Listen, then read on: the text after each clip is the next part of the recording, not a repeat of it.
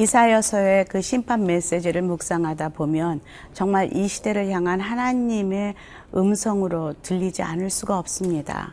위태위태한 지금 그런 상황 속에서 살고 있는 이 땅 가운데 하나님께서 친히 들려주시는 음성으로 들을 수밖에 없다는 것이죠. 정말로 주님만 바라보며 기도하지 않을 수 없는 때입니다. 오늘도 13장에서부터 시작된 그 이방 땅을 향한 심판 메시지가 23장 오늘로써 어, 두로를 향한 메시지로 마감이 됩니다.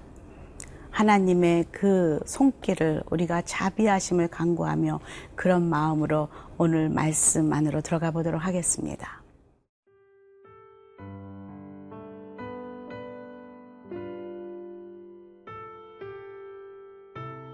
이사야 23장 1절에서 18절 말씀입니다.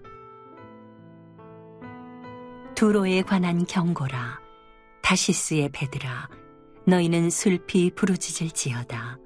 두로가 황무하여 집이 없고 들어갈 곳도 없음이요. 이 소식이 기띔 땅에서부터 그들에게 전파되었음이라. 바다에 왕래하는 시돈 상인들로 말미암아 부요하게 된 너희 해변 주민들아 잠잠하라 시올의 곡식 곧 나일의 추수를 큰 물로 수송하여 드렸으니 열국의 시장이 되었도다. 시돈이여 너는 부끄러워할지어다.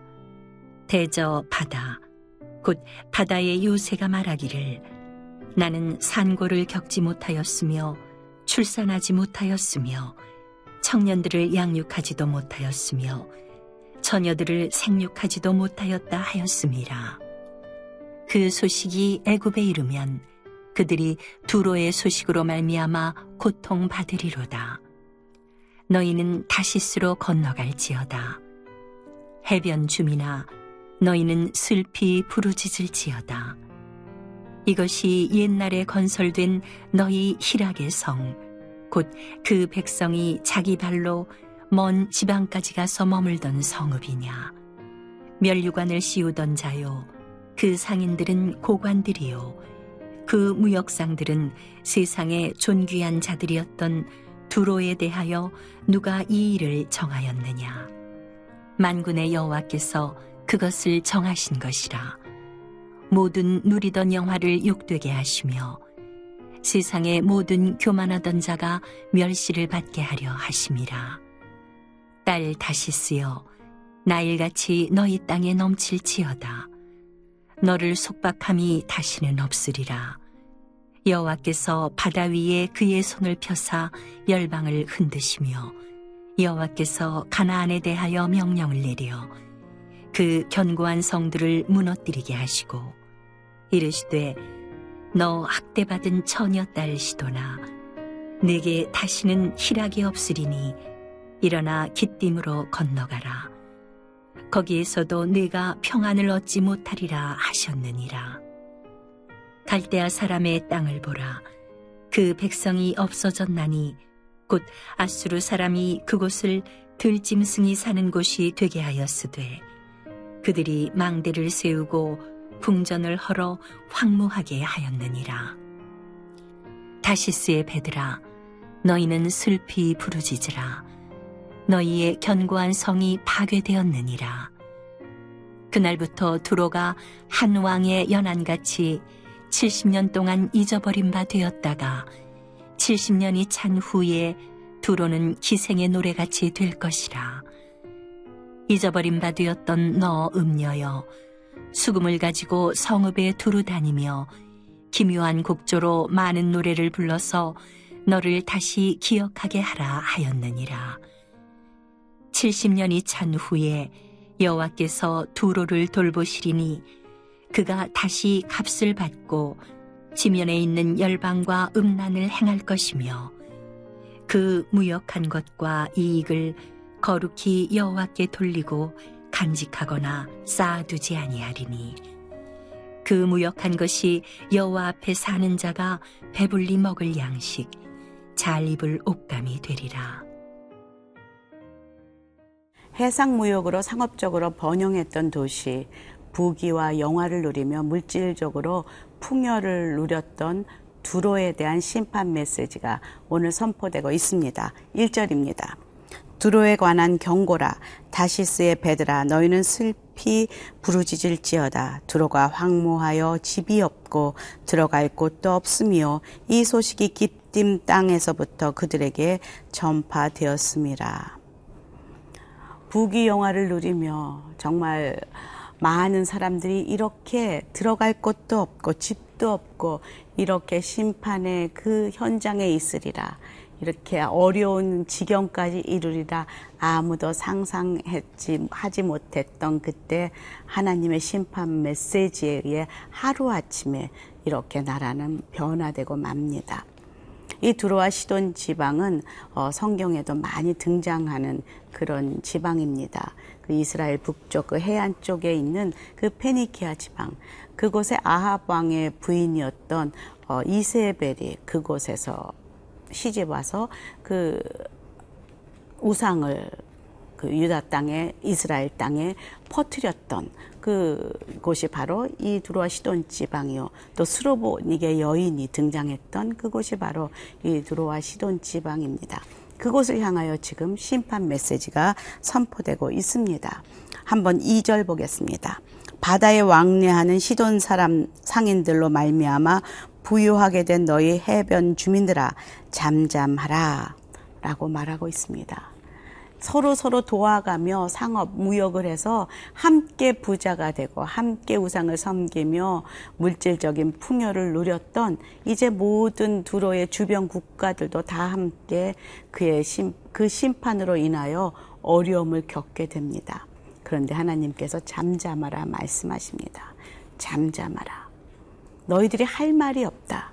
왜냐하면 너희들은 너의 삶에 그 그들의 그 우상숭배의 대가를 받고 있기 때문이다라고 말씀하시는 것 같습니다.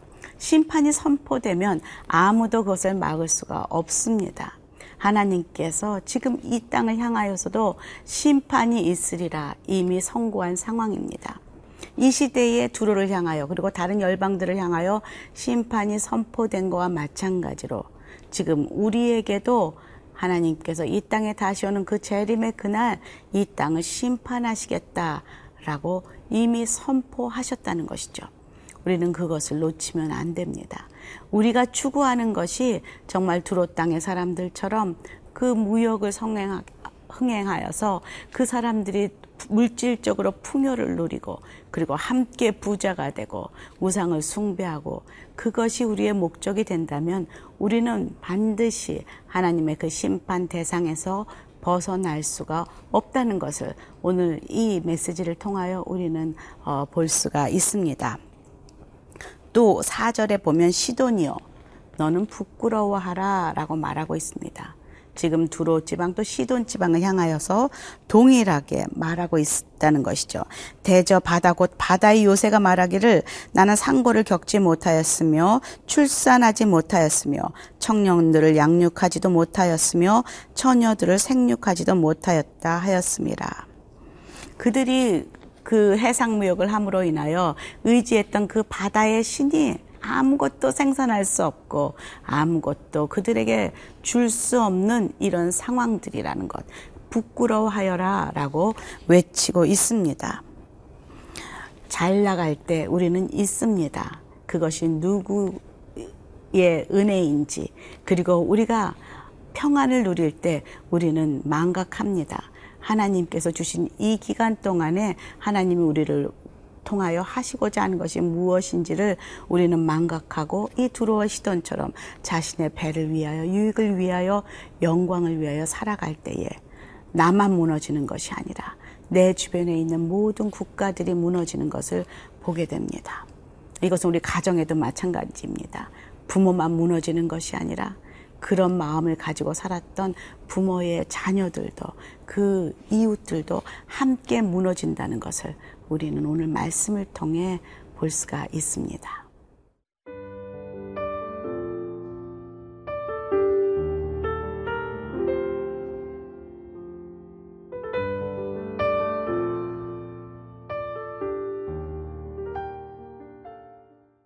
화려하고 아름답던 두로와 시돈의 멸망을 바라보면서 정말로 그 나라가 어떻게 이렇게 변할 수 있는가 질문하는 오늘 말씀을 보게 됩니다. 7절. 이것이 옛날에 건설된 너희 희락의 성, 곧 그 백성이 자기 발로 먼 지방까지 가서 머물던 성읍이냐?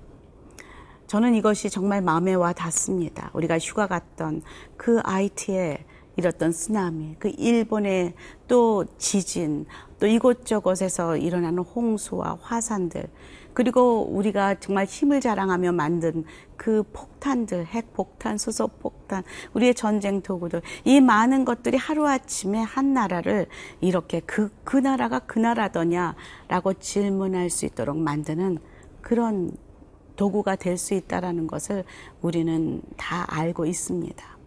거기가 우리가 놀러 갔던 그 장소냐? 라고 질문하는 이 시대의 그 모습이 얼마든지 지금 살고 있는 우리 시대에도 고백될 수 있는 말이라는 것이죠. 이 두로와 시돈이 멸망했던 이유를 이렇게 말하고 있습니다. 8절 9절입니다. 멸류관을 씌우던 자여 그 상인들은 고관들이요 그 무역상들은 세상의 존귀한 자들이었던 두로에 대하여 누가 이 일을 정하였느냐 망군의 여호와께서 그것을 정하신 것이라 모든 모든 누리던 영화를 욕되게 하시며 세상의 모든 교만하던 자가 멸시를 받게 하려 하심이라.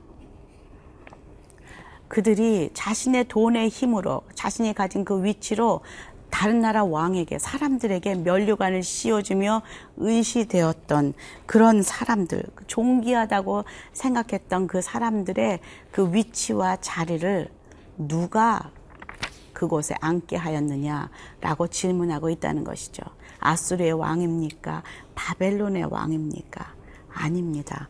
바로 구절에 망군의 여호와께서 그들에게 그 자리를 허락하시고 정해 놓은 것이다 라는 것이죠. 우리는 착각합니다. 하나님께서 우리를 어떤 위치에 올려 놓았을 때에 어떤 물질을 허락하였을 때에 그리고 어떤 영향력을 미칠 수 있는 자리에 우리를 앉혀 놓았을 때에 우리는 우리를 그곳으로 앉혀 놓은 사람이 우리의 사장이요, 우리의 먼 친척이요, 혹은 내가 백으로 알고 있는 어떤 지인이요, 라고 생각합니다. 하지만 하나님께서 우리들을 그곳에 앉혀서 우리의 선한 영향력을 미치도록 하나님께서 정하셨다라고 말하고 있다는 것이죠. 교만한 자들은 그것을 믿지 않습니다. 하나님께서 미워하는 그 교만은 이 말세에 나타나는 징조 중의 하나인데요. 시편 10편 4절에 어, 이렇게 말하고 있습니다. 악인들은 교만하고 자만해서 하나님을 찾지도 않고 하나님이 없다고 생각합니다.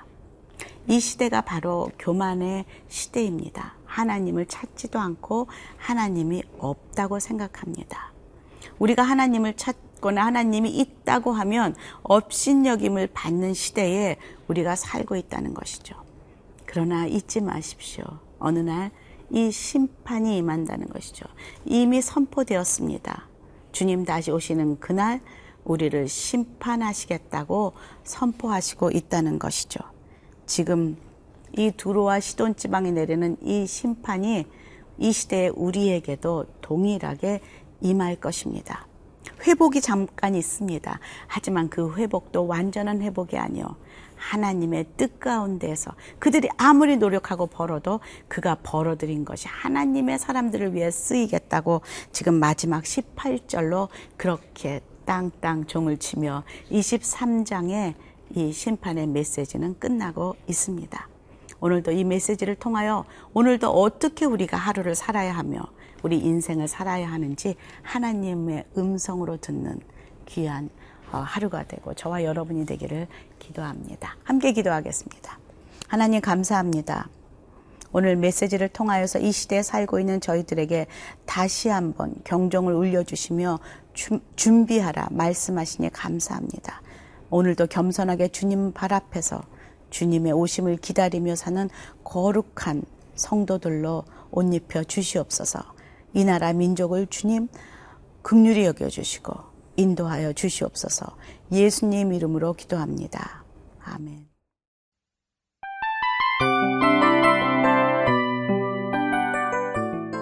이 프로그램은 청취자 여러분의 소중한 후원으로 제작됩니다.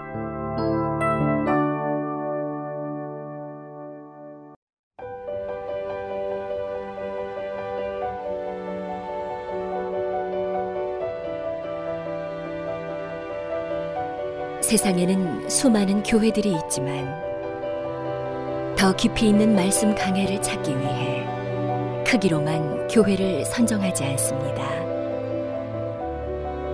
보다 좋은 영적 콘텐츠를 더 많이 나누기 위해 방송비를 받지 않습니다. 1년 365일 복음만 전하고 싶어서 우리는 광고를 하지 않습니다. 온누리의 복음을 땅끝까지